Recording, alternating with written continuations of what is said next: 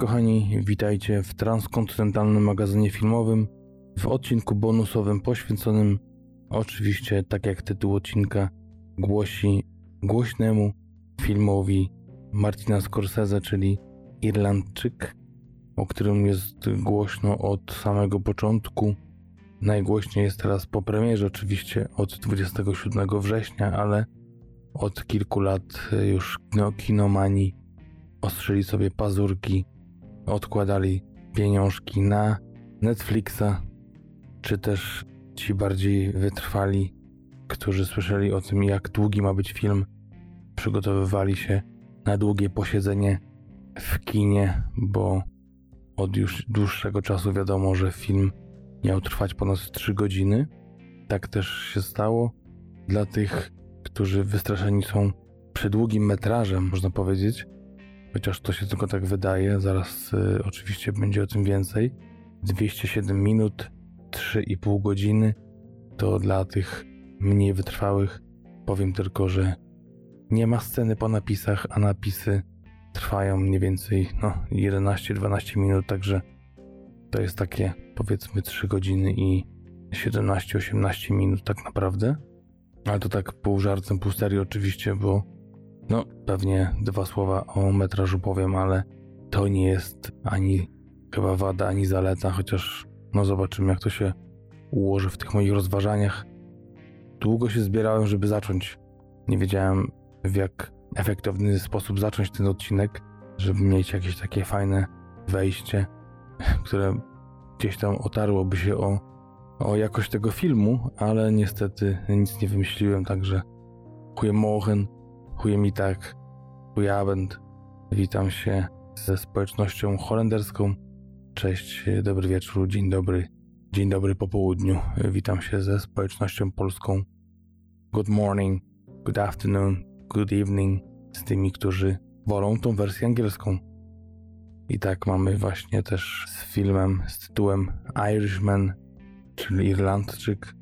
Co ciekawe, Iron Man, Batman, Superman, wszyscy ci bohaterowie kończą się na słowo man, podobnie jak Irishman. Nie będę tutaj się zagłębiał w ostatnie rozważania bohatera dzisiejszego odcinka, czyli Martina Scorsese, który mocno, można powiedzieć w cudzysłowie, pojechał wszystkie te produkcje właśnie marvelowsko-disowskie, uznając, że to nie jest tak naprawdę kino, chociaż widziałem też wywiad ostatnio z wiekowym już Martinem, który jednak owoż jest w dość y, dobrym chyba stanie psychofizycznym, bo naprawdę energiczny facet i 1942 rok, czyli łatwo policzyć 77 lat na karku, a właśnie tą energią mógłby podzielić pewnie kilku czterdziestolatków przynajmniej. No a na pewno ma tej energii przynajmniej w tych wywiadach więcej niż zapewne ja w swoich półodcinkach czy też bonusach, będąc tutaj samokrytyczny.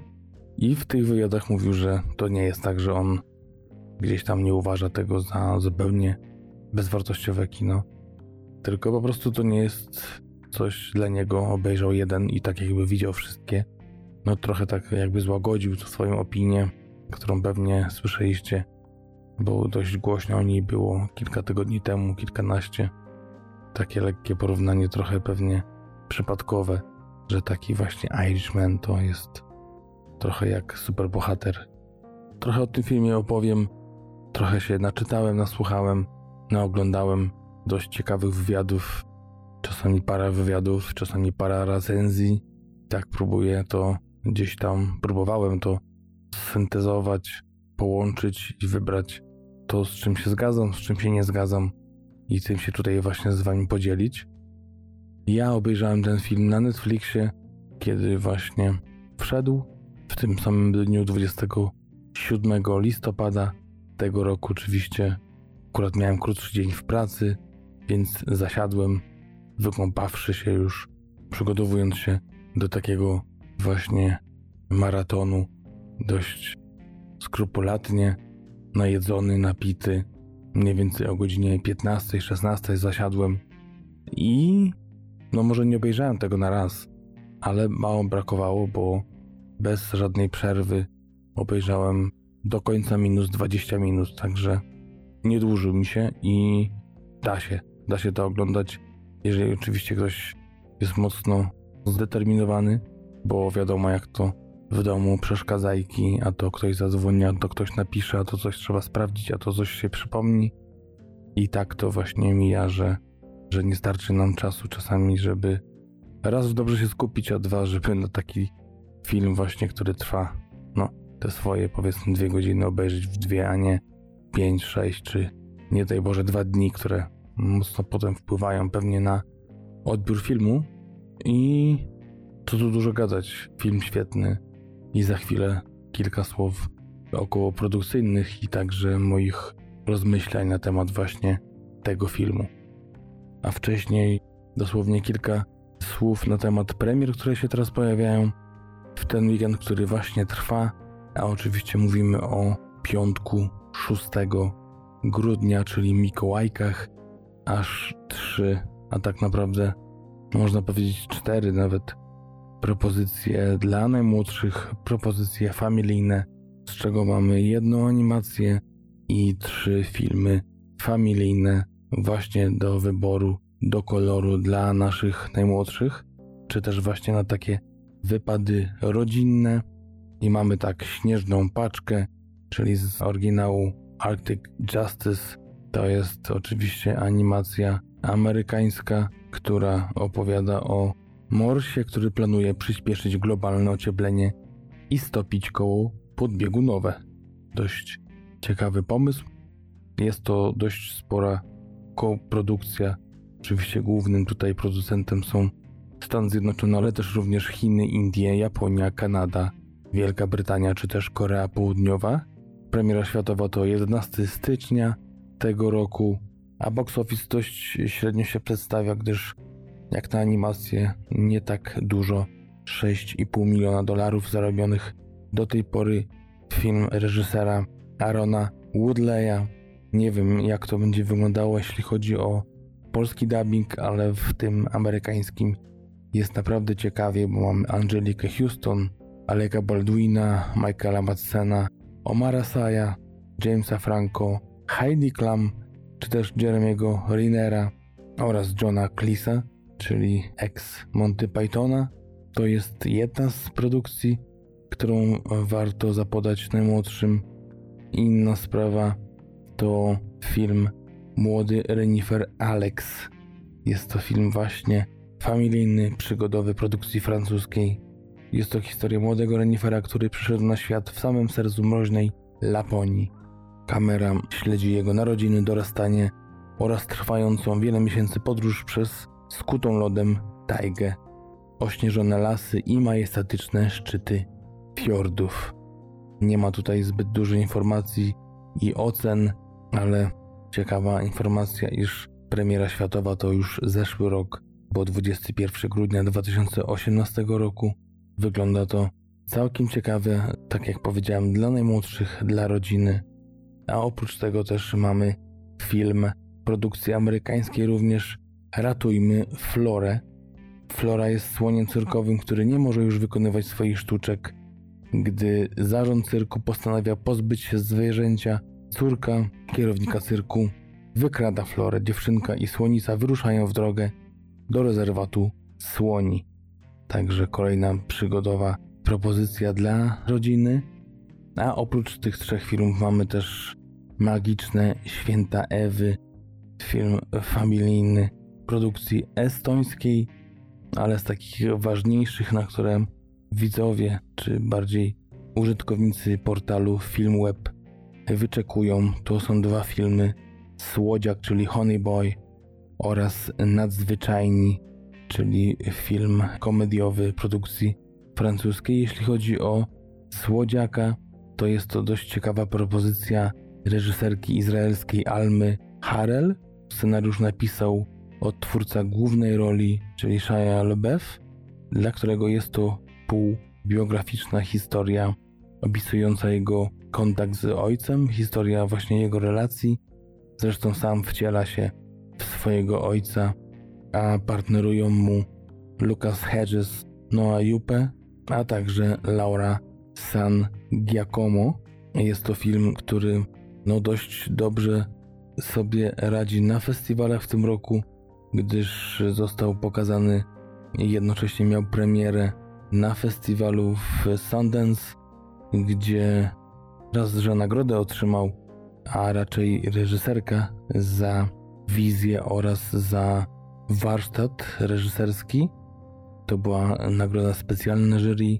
Był też film nominowany jako film dramatyczny na tym festiwalu, a także miał ponoć owację na stojąco po premierze. Oprócz tego na festiwalach, na przykład w Londynie, również reżyserka otrzymała nagrodę. Film nie ma zbyt wielu ocen e, na portalach, ale 7.2 na imdb.com przy 2000 głosów no daje już jakiś obraz filmu, który zwiedził, tak jak powiedziałem, już nie jeden festiwal, a teraz trafia do Polski. W Stanach Zjednoczonych pojawił się w szerokiej dystrybucji 27 listopada. Z tego co widzę, do Holandii zawita na samym końcu dopiero aż 16 kwietnia przyszłego roku. Ciekawe dlaczego tak długo i, dlaczego w takim razie w ogóle postarano się, żeby ten film się pojawił. Nie wiem. No i tyle. Jest to dramat trwający godzinę i 34 minuty.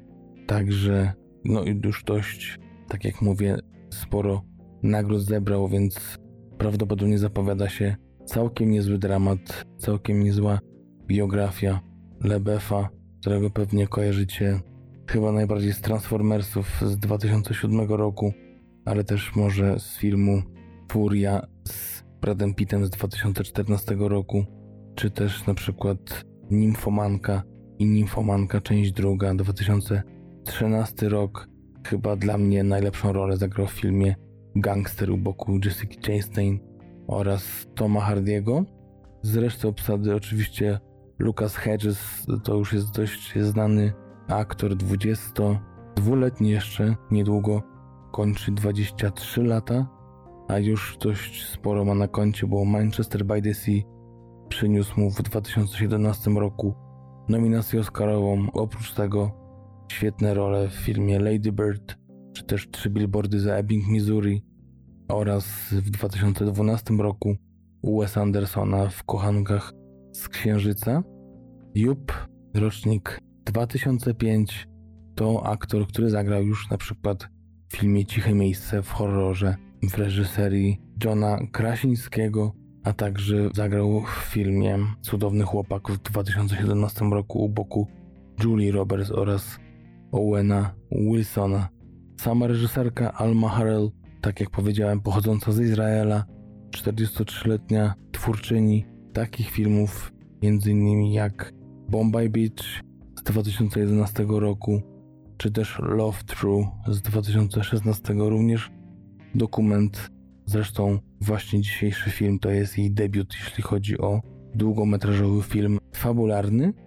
Głównie przez swoją karierę zajmowała się tworzeniem teledysków, a teraz wchodzi właśnie na duży ekran. Zobaczymy, jak to tak naprawdę wygląda. Oczywiście mówię o tych, którzy się na film wybiorą. Ja, będąc w Holandii, tak jak widzicie, mam trochę utrudniony dostęp do filmu, ale zobaczymy, może przy okazji pobytu w Polsce uda się ten film zobaczyć wcześniej. I ostatnia propozycja to, tak jak powiedziałem, komedia francuska Nadzwyczajni. Film, który miał premierę w Cannes na festiwalu 25 maja tego roku. Potem też zwiedził festiwal w Hamburgu, w Zurichu i teraz pojawia się właśnie w Polsce. Jeśli chodzi o dystrybucję holenderską, to będzie to 12 grudnia, czyli tydzień po premierze w Polsce.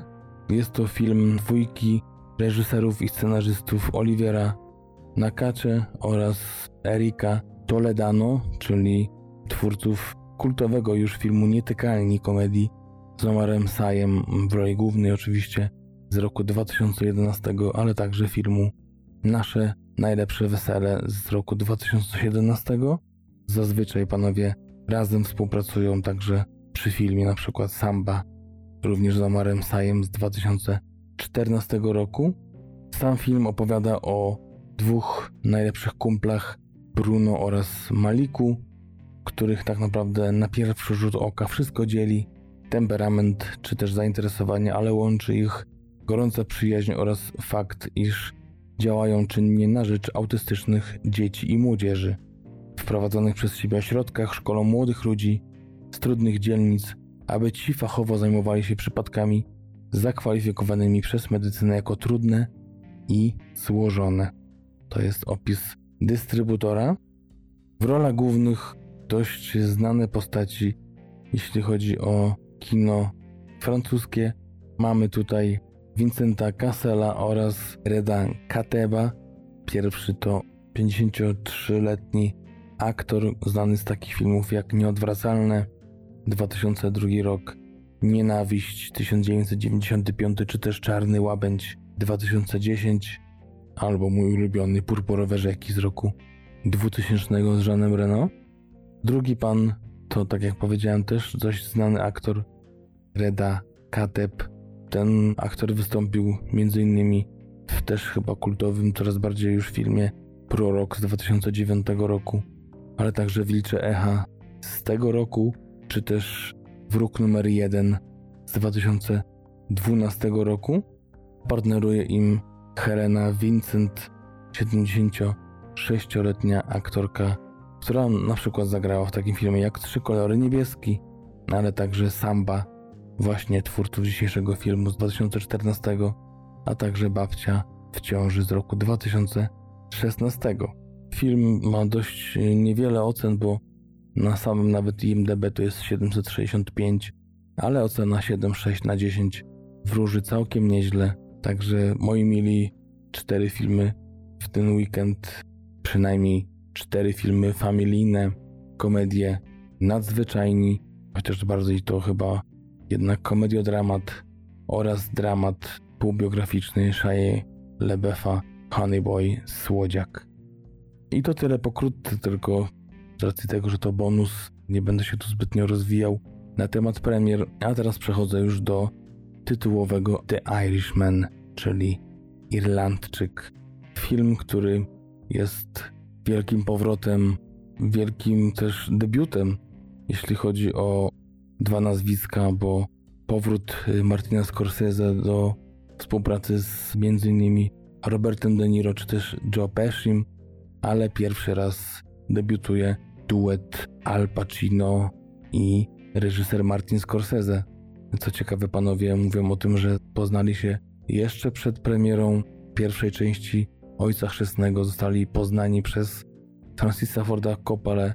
Trochę mniej o tej znajomości mówi Al Pacino, ale w takim dłuższym wywiadzie sam Scorsese zapytany, czy pytany wiele razy o to, dlaczego tak długo zwlekał z podjęciem współpracy właśnie z Alem Pacino, mówi, że tak się właśnie układało przez lata, że gdzieś tam był w jego orbicie, ale zawsze zajęty, zawsze pracujący ze świetnymi reżyserami. Pacino, wymykał mu się i, i mówi też Scorsese, że nie pomagało to, że przez wiele lat on tworzył swoje filmy w jakimś takim zamkniętym gronie, można powiedzieć przyjaciół właśnie innymi Joe Pesciego, czy też Roberta De Niro, no ale w końcu udało się. Zresztą y, to też dość długo trwało, bo już pomysł na, na powstanie takiego filmu, w którym to właśnie Scorsese połączy swoje siły z wieloletnim przyjacielem De Niro, tak naprawdę trwały od 2004 roku, kiedy do rąk De Niro właśnie wpadła książka Słyszałem, że malujesz domy. I heard you paint houses, która to jest właśnie podstawą do scenariusza, zresztą autorstwa Charlesa Branta, pana, który był przez wiele lat prawnikiem, a właśnie przed śmiercią głównego bohatera filmu, czy też właśnie swojej książki, w którego wciela się Robert De Niro, czyli Franka Shirana, przez 5 lat spotykał się z nim i taki prowadził z nim wywiad, na podstawie którego właśnie powstała ta książka, a teraz i scenariusz, którego głównym autorem jest Steven Zailian. I tak jak mówię, już pomysł kiełkował w tym 2004 roku. Tam właśnie pojawiły się informacje już o tym, że może coś takiego się zdarzyć, że panowie wrócą do współpracy Zresztą sam Scorsese mówił o tym, że od samego Kasyna, czyli ostatniego ich filmu sprzed 24 lat, z 1995 roku, który był wielkim hitem. Pewnie pamiętacie, tam też był Joe Pesci, Sharon Stone i wiele, wiele, wiele innych gwiazd, z którymi przez lata współpracował Scorsese. Szukali materiału, szukali scenariusza, dobrej historii, którą mogliby razem nakręcić i tyle nim tak naprawdę zeszło. Zresztą problemy z produkcją, z postprodukcją, z zebraniem funduszy, przeróbki scenariuszowe trwały wiele, wiele lat. Od 2009 roku, kiedy już tak naprawdę wszystko było gotowe. Mówię oczywiście o scenariuszu i mniej więcej obsadzie, która potem się jeszcze klarowała. Okazało się, że właśnie żadne studio tak naprawdę nie chciało wydać takich pieniędzy. W 2016 roku zgłosiła się meksykańska firma, wytwórnia filmowa Fabryka de Cine, która zaoferowała 100 milionów dolarów. Potem się okazało, że jednak ta firma wycofała się, po czym propozycje padały z takich studiów jak Universal Pictures czy 20th Century Fox w okolicach 50 milionów, aż w końcu w 2017 roku tak naprawdę pojawiła się jedyna konkretna oferta od stacji Netflix. Zresztą Scorsese nawet, bo to o czym mówię teraz to są informacje, które gdzieś tam można znaleźć na różnych stronach opowiadających właśnie historię powstania filmu, ale sam Scorsese mówi, że tak naprawdę jedynym głównym graczem, który się pojawił, który miał siłę przebicia i też chęć do tak naprawdę męskiej decyzji, że tak, chcemy ten film produkować i zająć się dystrybucją, był od początku tylko Netflix, właśnie od tego 2017 roku. Wyłożył 105 milionów na prawa do produkcji filmu. Na początku to był budżet 125 milionów dolarów, potem rozrastał się, miał nawet sięgnąć 175, a nawet 200, ale jak w tym roku, w miesiącu sierpniu ogłoszono, ostatecznie zakończyło się na 159 milionach. Przede wszystkim najdroższy film w historii Netflixa, najdroższy też w historii Martina Scorsese, chociaż filmów dość sporych i, i z dużym budżetem ma na koncie wiele, ale aż takiego jeszcze nie miał. A takie pieniądze wyłożyć dla Netflixa to może nie jest nic, ale też jak sami włodarze mówią, nic takiego wielkiego. Metraż też był lekkim problemem, jeśli chodzi o ten film. O to też rozchodziło się przy tym finansowaniu. Ten film od samego początku miał być długi. Scenariusz był rozbudowany. Skończyło się, tak jak mówię, na prawie 3,5 godzinach i to się prawdopodobnie sprawdzi na Netflixie, czyli w warunkach domowych, gdzie można sobie przerwać i nie obejrzeć później, czy podzielić sobie nawet na jakieś odcinki. Zresztą bardzo ciekawą pod jedną z recenzji na YouTubie znalazłem rozpiskę kogoś, kto sobie wymyślił taki miniserial, nawet nazwał tytuły kolejnych rozdziałów od początku. Może nie będę mówił do której minuty, bo może będę coś zdradzał, ale i Heard You Paint Houses, druga część Hoffa, trzecia What Kind of Fish? I czwarta It Is What It Is. Też do tego ostatniego zdania wrócę, bo to jest taki chyba takie hasło klucz, jeśli chodzi o ten film. Co tu dużo mówić o technikaliach?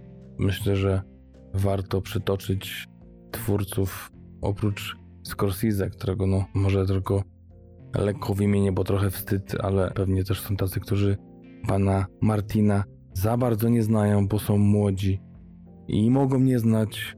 To mamy taki oczywiście film jak Aviator, 2004 rok, Chłopcy z Ferajny, 1990, jego największe dzieło chyba do tej pory i Kasyno 1995, ale i też Wilk z Wall Street, rok 2013, czy też ostatnio Milczenie z Adamem Driverem z 2016 roku. Zresztą, tak jak powiedziałem, przez te problemy i ze scenariuszem, i z zebraniem pieniążków, w pewnym momencie Scorsese zdecydował, że odpuszcza na chwilę i tak naprawdę od momentu, kiedy powstał już scenariusz i wszystko było prawie gotowe, wstrzymano tą produkcję i Scorsese zrobił aż trzy filmy w tym czasie. Wśród nich były właśnie te dwie produkcje, które wymieniłem, czyli Milczenie oraz Wilk z Wall Street, a także animacja Hugo z 2009 roku. To tak naprawdę tylko wskazuje na to, jak różnorodnym i jak otwartym na różne środki wyrazu, na różne typy kina, różne gatunki jest otwarty sam Scorsese. Zresztą jak na takiego dziadka, który, no wiadomo, że bardzo chciał ten film stworzyć, więc może nie miał wyboru, ale też pójście do stacji właśnie streamingowej starszego już pana, to też widać, że albo to był akt desperacji, albo też otwarcie się na nowe medium, bo też w jednym wywiadzie nawet trochę się skrzywił, jak przeprowadzający z nim wywiad dziennikarz mu powiedział, no ale wiesz, no może tak być, że ludzie będą oglądali twój film na przykład siedząc w toalecie na telefonie. I tak jak mówię, lekko się skrzywił Martin i powiedział, oj nie, no mam nadzieję, że jeśli nie na telewizorze, to chociaż no na iPadzie takim dużym. Oby nie na telefonach, no zakładam, że jakkolwiek nie wyobrażam sobie tego oglądać na telefonie, sam oglądałem na komputerze, to pewnie sporo takich ludzi, sporo z Was tak właśnie ten film przyswoi właśnie na telefonie, a film miał premierę, tak jak powiedziałem, 27 września tego roku na festiwalu w Nowym Jorku, bo gdzie indziej miałby się pojawić film Nowojorczyka z krwi i kości, którym jest oczywiście Martin Scorsese, tak jak powiedziałem, urodzony w 1942 roku z tej głównej czwórki twórców, czyli Scorsese, De Niro, Pacino oraz Pesci. Co ciekawe, najmłodszy jest De Niro, 43 rocznik, ale to jest to samo co Pesci, ten sam, tylko inny miesiąc, a najstarszy z nich to Al Pacino, 1940 rok. I ci panowie wywiązali się ze swoich ról znakomicie. Bardzo długo ponoć zajęło namawianie samego Joe Pesciego do tego, żeby pojawił się w filmie. No, mówi się o tym, że nawet 50 razy był proszony o to, żeby w filmie zagrał. Nie chciał wracać do tych samych klimatów, do tych filmów o mafii, ale namówiony w końcu przez Roberta De Niro, który powiedział, że to będzie inny film. Potem, jak się okazało, zupełnie inna rola niż te, które znamy. Nawet z takich filmów jak ostatni chyba jego taki poważniejszy film, czyli Zabójcza Broń 4, zawsze grał takiego no, mocno energicznego, mocno czasami też znerwicowanego, ale przede wszystkim szybkiego typa. Szybką postać, rezolutnego, rzutkiego, a tutaj zupełnie stonowana rola. Nawet chyba w reklamach był opisywany jako ten cichy i naprawdę taka mocno zniuansowana postać, mocno stonowana. Chociaż wiadomo, że pewnie też pomogło to, że nie jest Pesci już najmłodszy, więc to też pewnie pomogło, żeby utemperować jego charakterek, ale sam mówił, że myślał, że jednak inną rolę dostanie, taką właśnie żywszą, a jednak trafiła mu się taka i to jest chyba strzał w dziesiątkę. Y, wcielił się w Russella Buffalino, przyjaciela właśnie Shirana na początku jego, można powiedzieć, kariery mafijnej. Zresztą w ogóle sama historia to też ciekawe. Niektórzy zarzucają, że jest to film opowiadający właśnie o Franku Shiranie i jego drodze na szczyt mafii.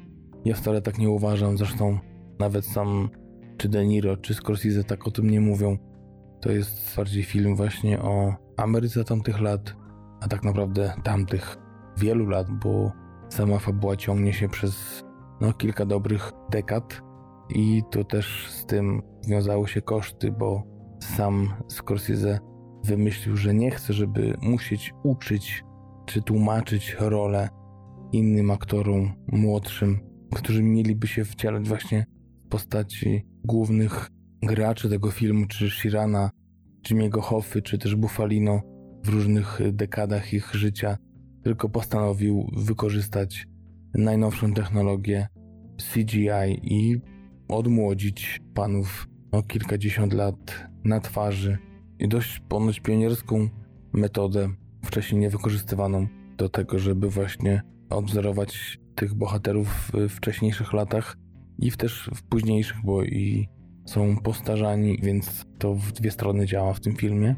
Warto jeszcze dodać, że oprócz tej całej świetnej trójcy, czy też tego kwartetu, mamy też znakomitego Harveya Keitela, ale to jest taki mój przytyczek w nos do tego filmu, bo no, mało miał do zagrania, dosłownie kilka minut, tak mi się wydaje w sumie i tego mi trochę brakowało, rozbudowanej roli właśnie Keitela, który wciela się w Angelo, Bruno, ale też e, Ray Romano, świetna rola prawnika, czy też Bobby Cannavale, a także niesamowity Steven Graham chyba poza tą najważniejszą trójcą, najlepsza rola wcielił się w Tonego Pro. To też cały czas te nazwiska, które wymieniam, to są ponoć prawdziwe osoby, które żyły. Chociaż tak jak ten film jest oparty na prawdziwej historii i te osoby, które wymieniałem, istniały naprawdę. Nawet o Jimmy Hoffie powstał już film, gdzie wcielił się w niego Jack Nicholson. To ciekawe, chociaż film ponoć nie należał do udanych, to były publikacje, które podważały właśnie prawdę tych wydarzeń, podważały te wywiady, te wspomnienia Franka Shirana, który, tak jak powiedziałem, przed samą śmiercią e, zwierzał się właśnie Charlesowi Brandowi ze swoich poczynań życiowych jak znalazł się w tym półświadku właśnie mafijnym, jak wyglądały jego perypetie w związkach zawodowych i też jako takiego tyngla mafii, który nie był może takim typowym mordercą, ale na zlecenie, ale jednak taką osobą, która wykonywała czarną robotę i to no, różna ta czarna robota była tak naprawdę w każdym możliwym znaczeniu tego sformułowania. Oczywiście yy, nie zdradzam nic z fabuły, nie mam zamiaru, bo jak zwykle TMF bezspoilerowo, także tylko powiem o tym, że jest to takie przejście przez, przez różne lata życia właśnie Franka Shirana i wcale nie jest do końca film o nim, bo w pewnym momencie skręcamy na postać Jimmy'ego Hoffy, czyli Al Pacino, który staje się taką główną osią w pewnym momencie właśnie wydarzeń, tak jakby y, sam Shiran trochę niknie w tej historii, ale to właśnie myślę jest też taka ciekawostka, wartość dodana filmu, że czasami główny bohater przez dłuższy czas wcale nie musi być główny i to wcale nie, mu nie umniejsza Chociaż wydaje się, że przynajmniej dla mnie właśnie Pacino i Joe Pesci kradną ten film, a przede wszystkim Pesci tym chyba, że taką ma właśnie zupełnie inaczej skonstruowaną rolę niż jego charakterologia, niż jego dotychczasowe role, jego temperament jest jakby trochę stłumiony, stępiony, ale przez to wychodzi taka intymna postać, zniuansowana, tak jak powiedziałem wcześniej, i bardzo, bardzo świetnie zagrana, no bo sam Joe Pesci tutaj dużo dodawać nie trzeba. Warto tylko przytoczyć, no też głupio, tak jak przez Scorsese mówić o filmach, ale też, tak jak mówię, pewnie młodsi widzowie i nie wiedzą, na przykład mój kuzyn Vinny, czy właśnie Kasyno, czy Chłopcy z Ferrari, za Chłopcy z Ferrari dostał Oscara. Zresztą na rozdaniu Oscarów też pokazał swój charakterek no, odebranie nagrody trwało chyba około 5 sekund. Zawarto się tam nie rozgadywał. Tych aktorów, którzy robią tutaj niezłą robotę jest więcej. Tak samo jak no, kultowym aktorem jest Harvey Keitel, tak coraz bardziej moim zdaniem wyrasta na świetnego aktora, niesamowicie utalentowanego właśnie Bobby Cannavale, ale i również Steven Graham, no ten drugi, mówię, dużo więcej do zagrania i świetnie się wywiązuje. Trzyma poziom tych największych gwiazd. Kanawale również, ale mógłby mieć, myślę, delikatnie większą rolę. Zresztą uwielbiam go w serialu Zakazane Imperium, tam takiego szaleńca gra, też mafiozy. I tutaj, no, podobny styl, ale dużo mniejsza ta rola. Jedyna taka wystająca rola kobieca to Anna Paquin, która wciela się w rolę córki głównego bohatera, czyli Franka Shirana, no, wypomina się jej to, że na ekranie jest tylko kilka minut, równo chyba 10, z tego co gdzieś wyczytałem, i wypowiada tylko kilka słów. Trochę próbuję ratować Deniro w różnych wywiadach, że to jest mocno też zniuansowana postać, mocno na kontrze do reszty i bardzo symboliczna, myślę, że racja z tym symbolem, ale też tak śledząc dzisiaj patrzyłem na CV właśnie Anny Paquin i na jej dokonania, bo jak może wiecie, w wieku 11 lat otrzymała Oscara za drugoplanową postać w filmie Fortepian z 93 roku, gdzie partnerowała również Harveyowi Keitelowi czy też Holly Hunter, która statuetkę również zdobyła za ten film. I tak patrząc właśnie przez jej filmy, które potem zrobiła, to no, oprócz oczywiście już chyba też kultowego serialu, w którym zagrała, czyli Czysta Krew, gdzie grała w latach 2008-2014, to w filmie kinowym już tak nie błyszczała i tak naprawdę trochę ta kariera się już dawno skończyła.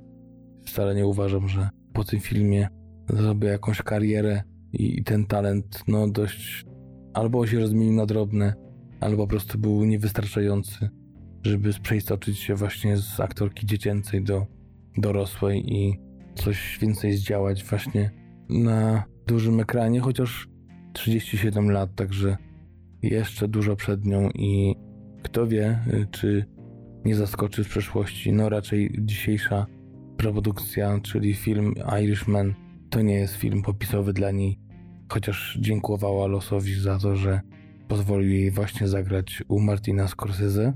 Jeszcze warto wymienić właśnie oprócz aktorów autora zdjęć Rodrigo Prieto, pana pochodzenia meksykańskiego, który ma na swoim koncie dwie nominacje do Oscara za film Milczenie Scorsese z 2016 roku, czy też Tajemnice Broback Mountain Angali oczywiście z roku 2005, ale jak przejrzymy się, to tych filmów jest no, multum takich mocno znanych i świetnych jak Babel, jak Frida, jak właśnie Wilk z Wall Street też, czy Operacja Argo.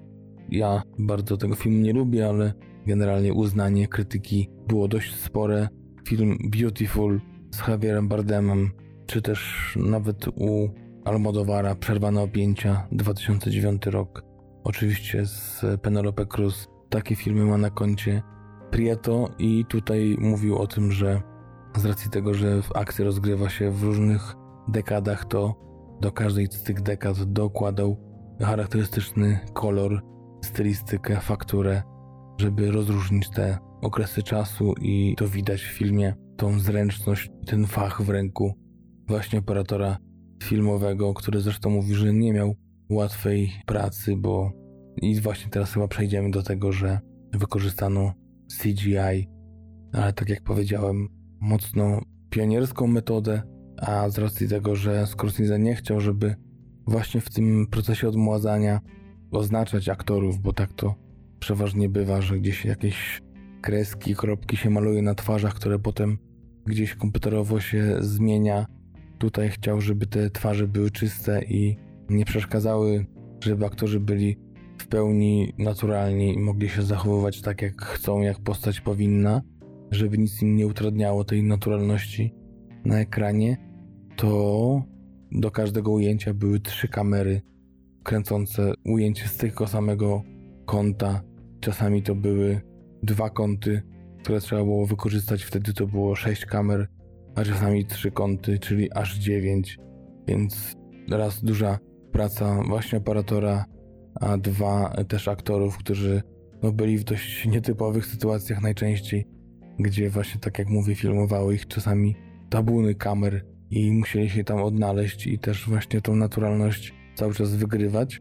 No i właśnie te CGI dość już chyba psów powieszono na ten temat i na właśnie tym całym efekcie.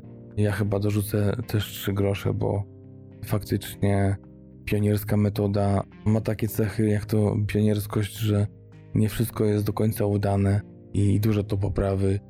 I faktycznie w tych scenach, gdzie naprawdę bardzo odmładzali, na przykład De Niro, bo to chyba najgorzej wypadło w jego wypadku, to odmładzanie. Jeszcze postarzanie to nie było takiego problemu, ale odmładzanie takie, kiedy na przykład pokazywali Shirana na wojnie, to już graniczyło z faktycznie grą komputerową i średnio się to oglądało. Odmładzanie o kilkadziesiąt lat, o 20-30 to już nie było takiego problemu dużego, ale to, co mnie zadziwiało i zdumiało, to to, że w przypadku wszystkich tych trzech głównych aktorów, bo, bo tak naprawdę to odmładzanie właśnie dotyczyło Pesciego, Pacino i De Niro, wcale te młodsze ich twarze to nie były te, które pamiętamy z tych starych lat. To były zupełnie inne, właśnie jakby komputerowo obrobione twarze. Nie wiem dlaczego nie opierano się na tych starych zdjęciach, czy to z kasyna, czy nawet właśnie z wściekłego psa, jeśli chodzi o De Niro, czy nawet tej zabójczej broni, jeśli chodzi o Pesciego. Nie, to były twarze zupełnie jakby na nowo zrobione, odmłodzone. Akurat tak jak mówię, najgorzej to wyglądało u De Niro, u Pesciego i u Pacino wcale tak źle nie wyglądało, ale jednak czasami trąciło myszką i no niektórzy mówią, że odpuścili i nie przeszkadzało im to po tym pierwszym takim lekkim szoku, to ja muszę powiedzieć, że jako takim ogólnym odbiorze filmu, gry aktorskiej, historii, wtopieniu się w tą atmosferę filmu w ogóle mi nie przeszkadzało, ale właśnie takie no, wybrane sceny, gdzie to mocno przeszkadzało, to jednak wystawało to mi i nie mogłem o tym zapomnieć. No ale chyba gdzieś tam też z tyłu głowy miałem to, że taka konwencja jest i, i, trzeba, trzeba się z tym pogodzić. Chociaż zatrzymałem nawet film dwa razy, bo nie będę podawał dokładnego czasu, chociaż jak ktoś mnie zapyta, może czy napisze dziś w komentarzu na Twitterze czy na Facebooku, to powiem, które minuty, które sekundy, ale są dwa takie momenty, gdzie są tak ewidentne błędy montażowe. W jednym to jest montażowy błąd taki, że widać, że nakładane są dwa ujęcia, które trochę są zbyt dużym przeskokiem dla kompozycji sceny, a drugi to właśnie chyba to nałożenie CGI nie trafiło i komputerowy taki efekt na ustach akurat De Niro się pojawia. Cofałem to kilka razy, za każdym razem to samo, także to chyba nie był błąd czy jakiś wirus u mnie w komputerze, tylko faktycznie tak jest w tym filmie. No to akurat nietypowe błędy były i tak mocno mnie uderzyły, ale też zbytnio nie wpłynęły na film i na całą wizję, na cały ten przepych i tą niesamowitą historię, którą Scorsese opowiada. I teraz już chyba przejdę do swoich odczuć, do swojego, no można powiedzieć już chyba teraz zachwytu nad filmem, dlaczego, co i jak mi się podobało w tym filmie. Przede wszystkim właśnie ci główni bohaterowie, chemia między nimi. No, niektórzy śmieją się ze scen, w których Pacino z De Niro przebywają razem w sypialni i mówią o scenach łóżkowych De Niro i Pacino. To też za dużo chyba nie zdradzam, mówiąc o tym, ale tamte interakcje między bohaterami właśnie chyba najdłużej, przynajmniej ja czekałem właśnie na film z De Niro i z Pacino, żeby tak długo przebywali razem na ekranie, tak długo mieli interakcje, tak dokładnie można było się przyglądać im, ich twarzom, ich reakcjom, jak słuchają siebie, jak do siebie mówią. I właśnie na tym ta poetyka filmu tak naprawdę się opiera. Nie ma tutaj niesamowicie efektownych scen, nie wiem, zabójstwa, pościgów. Tu jest film mocno poetycki, mocno trochę jak ostatni film Tarantino. I też ten film, o którym mówiliśmy ostatnio, 4 miesiące, 3 tygodnie i 2 dni, gdzie reżyser pozwala wybrzmieć scenie, pozwala wybrzmieć emocji, pozwala na to, żeby widz przyjrzał się temu głównemu bohaterowi, żeby odczytał to, o co mu chodzi, to na czym mu zależy, to o czym on myśli, jak on myśli, dlaczego tak, a nie inaczej. I chyba to spowodowało właśnie ten efekt, że będąc akurat w momencie oglądania filmu w Danii, mocno deszczowej i zimnej, zupełnie się oderwałem od, od rzeczywistości tak naprawdę na te 3,5 godziny i potem jak miałem tą przerwę na te ostatnie 20 minut i wyszedłem na zewnątrz, to takie miałem uderzenie, właśnie ciemno, mokro, zimno. Tak mocno się wczułem w tą historię. Historię opowiedzianą przez miłośnika kina, przez kogoś, kto miał pasję do tej historii. Widać to od początku do końca. nie zrobił tego filmu z tego powodu, że o, znalazłem ciekawą historię, taką, która się pewnie sprzeda, to sobie taką zrobimy. Tylko miał właśnie pasję w opowiedzeniu tej konkretnej historii, o tych konkretnych ludziach, o ich relacjach. Widzimy, jak dojrzewają tak naprawdę do ostatnich swoich dni, do ostatnich swoich chwil na tym padoku. Widać w nich zmiany, nieustające zmiany ich charakteru, relacji, świadomości tego, co zrobili, świadomości tego, jak ich decyzje wpływały na, na ich rodziny, na ich otoczenie. To obserwujemy, to czego czasami w filmach nie widać, albo te rzeczy, które są ukazane dosłownie w przelocie, bo trzeba lecieć z akcją, musi być dynamicznie, film nie może być za długi. Tutaj tego problemu nie ma. Tutaj nie ma takiego zawahania, nie ma takich dylematów. Tutaj jest dosłownie zamaszyście napisany wiersz, którego zakończenia liter wychodzą poza kartkę i oglądamy wszystkie te zamaszyste zawijasy, które gdzieś tam się kończą na stole czy na suficie. Mamy chyba do czynienia z, z czymś specjalnym, wyjątkowym, z klasykiem, bo tak mówią o tym recenzenci. Naprawdę niewielu się tych takich poważanych odżegnuje od tego, że to jest dobry film i gdzieś tam zarzucają mu jakieś totalne bezguście, totalną nudę. Takich jest niewielu, chociaż zdarzają się i na naszym poletku polskim, chociaż w jakimś sensie rozumiem trochę te negatywne opinie, to jednak, no, jednak nie zgadzam się z nimi i uważam, że tak, nie inaczej poprowadzona ta historia jest świadectwem tego, że jakby nie patrzeć, ale 76-letni reżyser rozwija się nadal, dalej szuka nowych środków wyrazu, dalej szuka nowych historii, które pokaże w niekonwencjonalny sposób dla siebie, dla innych, odkryje nowy świat albo stary świat z innych kątów, z innego punktu widzenia, w zupełnie innym tempie. Nawet pierwsza scena, kiedy przechodzimy się kamerą po domu starców, żeby na końcu właśnie znaleźć siedzącego na wózku Franka Shirana. Oczywiście to od razu przywołuje w pamięci pierwszą scenę z chłopców z Ferajny, kiedy w szybkim tempie przechodzimy przez kuchnię razem z bohaterem granym przez Real Liotte, który wchodzi do klubu i tam widzimy właśnie ten cały przepych i tą mafię, która osłania się przed nami właśnie idąc tym tak zwanym mastershotem właśnie tak jak mówię przez kuchnię do dalekich planów. Tutaj mamy dudniący końcem życia tak naprawdę y, domu starców. Ktoś powiedział, że to tanie że pokazuje Scorsese to, że no zobaczcie tak to ja, ja taki film zrobiłem i teraz pokazuję wam to w dosłownie taki sam sposób, że jakby sam powtarza siebie. Ja uważam, że to był właśnie wstęp do tego, żeby pokazać historię, która wydaje się, no, no ciężko powiedzieć na pierwszy rzut oka, ale pobieżnie, patrząc, że to już było. Było, ale inaczej. Było szybciej i teraz jest wolniej. Dojrzewamy, przemijamy starzejemy się, ale to wcale nie znaczy, że jesteśmy gorsi.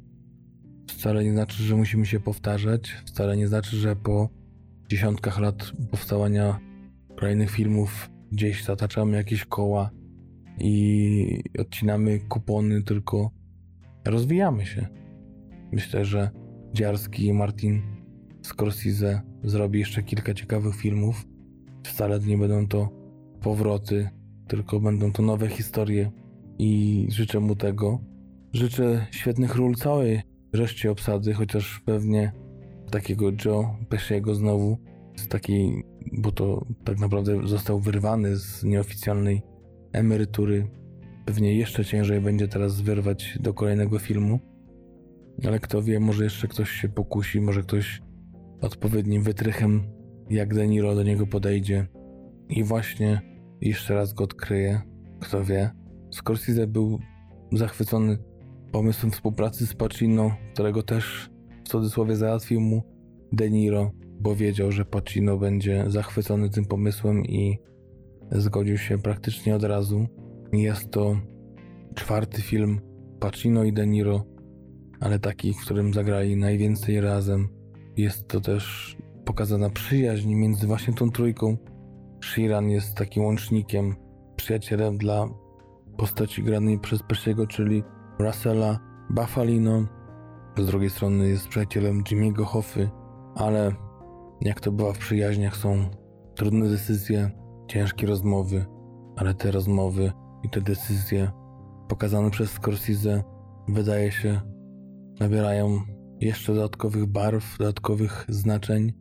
Film, już teraz podsumowując, który niby się ciągnie jak włoski makaron, ale to przeciąganie się tych strun ogląda się i słucha z niesamowitą radością, takim typowym fanem, do tego dokładając właśnie tak jak powiedziałem te zdjęcia, które w każdej z dekad są zupełnie inne, z innym kontrastem, z innym nasyceniem barw, to jak do tego dołożymy jeszcze świetną muzykę podkreślającą klimat, niesamowite postaci, niesamowite kreacje aktorskie, tak naprawdę od najmniejszej do największej roli. W niektórych wypadkach szkoda, że skończyło się tylko na, na kilku scenach, ale no, wtedy trzeba było pewnie było zrobić film pięciogodzinny, a to już może lekka przesada.